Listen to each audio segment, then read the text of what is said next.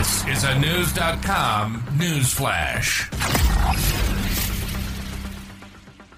The trial has begun for six teens charged in connection to the beheading of a middle school teacher in France. The defendants were students at the school where 47 year old Samuel Paty taught, News.com has learned.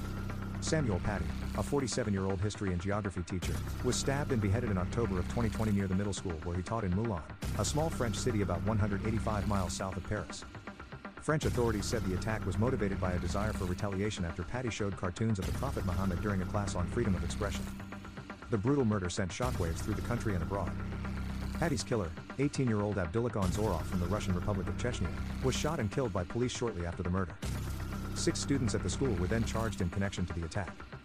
Five of them are accused of giving Anzorov information that helped him find Paty.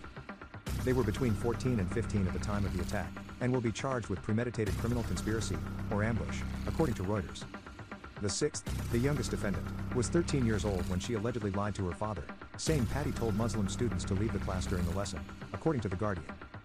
However, she later admitted she was not even in the classroom that day. Eight adults are also charged in a separate criminal trial slated to begin next year. The defendants include the girl's father, who allegedly launched a social media campaign against Paty. The teens, now high school students, arrived in court Monday, November 27th, for trial wearing hoodies to hide their faces, Reuters reported. Their identities are not being released and the media is not allowed to document court proceedings due to the defendants' ages. They each face a maximum of two and a half years in prison. In a speech following the murder, French President Emmanuel Macron called those responsible terrorists and barbarians, saying the teacher wasn't the Islamist's main target, he was simply teaching.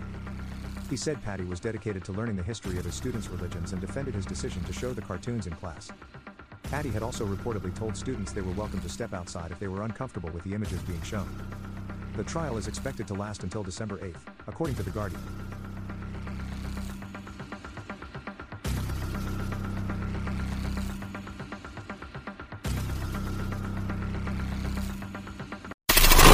Knowledge. Knowledge. Unfiltered. Unfiltered. News.com. News.com. News.com. News.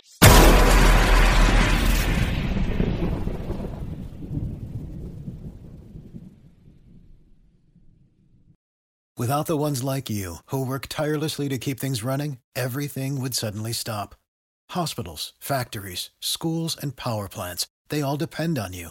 No matter the weather, emergency, or time of day, you're the ones who get it done. At Grainger, we're here for you with professional grade industrial supplies.